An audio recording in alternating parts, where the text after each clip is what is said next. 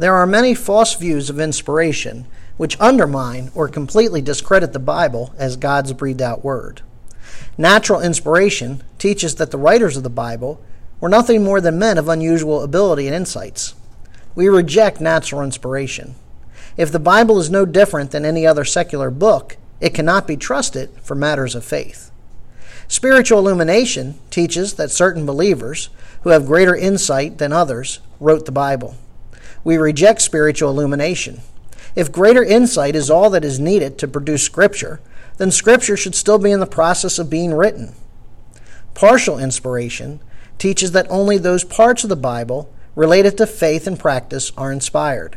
Those parts related to history, science, and chronology may be in error.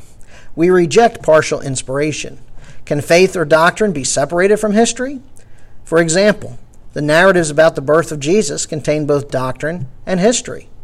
Furthermore, can the Bible be trusted if it contains error? Conceptual inspiration teaches that only the concepts or ideas of the Bible are inspired, not the words. We reject conceptual inspiration. Concepts and ideas can only be communicated by words. If the words are incorrect, how can they communicate concepts or ideas correctly? Divine dictation teaches that God dictated the words to men who passively record it. We reject divine dictation.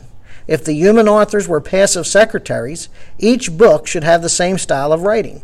However, there's no uniformity of style between the books of the Bible. Finally, neo orthodoxy teaches that the Bible becomes inspired as the believer experiences God. We reject neo orthodoxy.